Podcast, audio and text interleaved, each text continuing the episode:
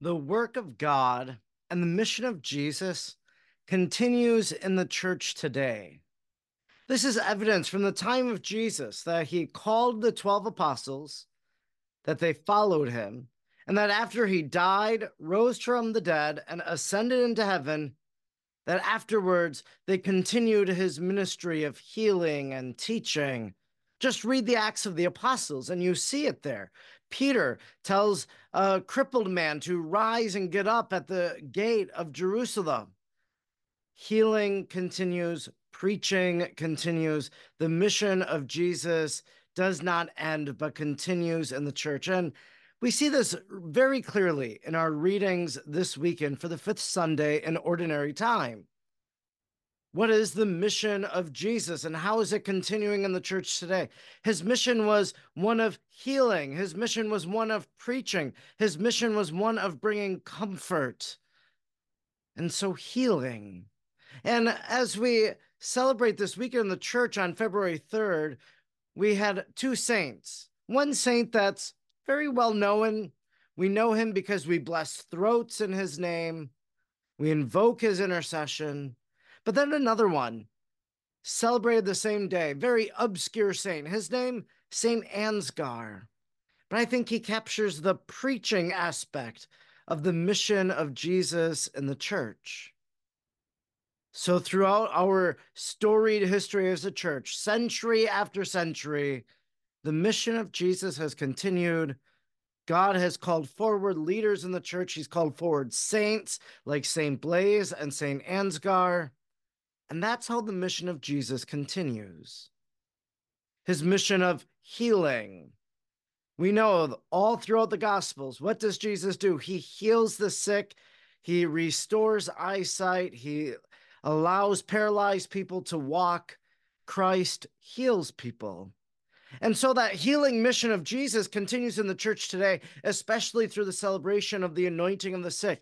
Anytime that you or I are anointed when we are ill, when we are expecting surgery, when your loved one is anointed close to the hour of their death, this is the healing mission of Jesus continuing in the church today. St. Blaise, a wonderful story. We know his story a little bit, don't we? St. Blaise, he was a physician turned priest, then bishop, and then martyr. But St. Blaise, as he was arrested one day, he was being walked to the prison, and along the path, this mother brings up a boy who's choking on a fishbone, and just being in the presence of Blaise dislodged the bone, and this boy is able to breathe again. He's no longer suffocating. And that's why today we bless throats on the Feast of St. Blaise or around the Feast of St. Blaise, invoking his name for the sake of healing. Through the intercession of St. Blaise, bishop and martyr, may God deliver you from every disease of the throat and every other illness.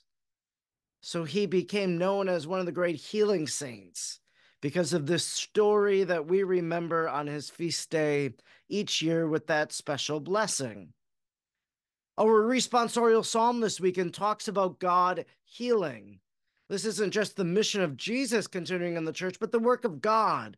If we take a step back and look at the totality of salvation history, with our first reading from the book of Job in the Old Testament, but with our psalm in particular, too. Our psalm today says that the Lord will heal the brokenhearted. Now, when does God heal the brokenhearted? There's probably two principal ways that I think God heals the broken heart. When they come before Him in adoration of the Blessed Sacrament, where they exposed the broken heart and they asked Jesus to put the pieces back together. But then also, the Lord heals the brokenhearted through the celebration of the sacrament of reconciliation. St. Blaise and St. Ansgar, two priestly saints, they heard confessions. They forgave sins. Jesus, who forgave sins in the gospel, his mission and ministry in the church continues today when sins are forgiven.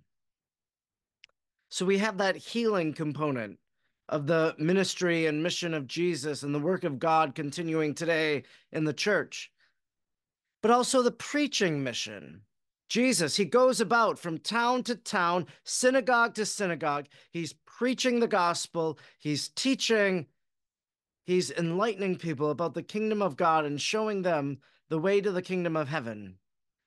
This is the story of St. Ansgar. St. Ansgar, I believe, was born in France. He was born in a European country. His mother dies at a young age. And so St. Ansgar joins a Benedictine monastery. He is taken care of by the monks as a, a young boy, and then eventually joins formally the monastery, becomes a monk. And that monastery was going to go to Denmark, it was going to go to Sweden, to Scandinavia area, and to preach the gospel, to bring the message of the church to those people. St. Ansgar left the comfort of his monastery and what was familiar to him to go to an unknown place and to bring the gospel to a new group of people. St. Ansgar was highly regarded for his preaching. He was an effective preacher. Many converts were gained because of his preaching. And so the mission of Jesus, proclaiming this gospel, continues in the church today because we had saints like St. Ansgar, because the gospel continues to be preached here in this church, Sunday after Sunday, day after day. And the mission of Jesus and the work of God in general, I believe, is to bring comfort, to bring peace to souls. In our first reading today, Saint, in our first reading, Job maybe Saint Job. I bet some people call him that, but Job kind of is going through this very dark moment. We know the story of Job, hopefully, but it's one in which, you know, lots of bad things happen to him. And he definitely could question, he definitely could go astray, but he's just asking these rhetorical questions, trying to make sense of everything. Is life a drudgery? You know, can I go on? He perseveres, he does. But how would Job find his comfort and his peace? Well, in his personal prayer, as he prays to God, as he shares with God all that is happening in his life. Jesus, today in the gospel, he goes away to a deserted place so that he could find that peace with his Father in prayer. And so the mission of Jesus, the work of God continues into the church today because we are an oasis of peace where people enter our doors and spend time with God in prayer, and their lives are changed in that instance. Each year, you might know this, the diocese does the annual bishop's appeal.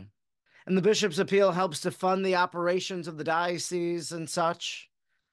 And really, it's through the church locally, so not only in our parish community, but the church as it is in the Diocese of Green Bay, we are continuing the mission of Jesus today through offering healing retreats, by preaching the gospel to so many different people, by opening the doors of the church to bring comfort and peace. So, your support of the Bishop's Appeal continues that mission of Jesus in the church. The realization, though, I think for you and for me today is that this mission of Jesus does, in fact, continue. It's happening today. That what Jesus did in the gospel so long ago, it's happening in our lives today. Sometimes that mission of Jesus happens to us, that we are recipients of Christ's healing. We are recipients of Christ's preaching. But sometimes that mission of Jesus continues through you as you bring words of healing, as you preach Christ to others. Be open, be alert, be aware how the work of Jesus is continuing around you today, this week, and every day.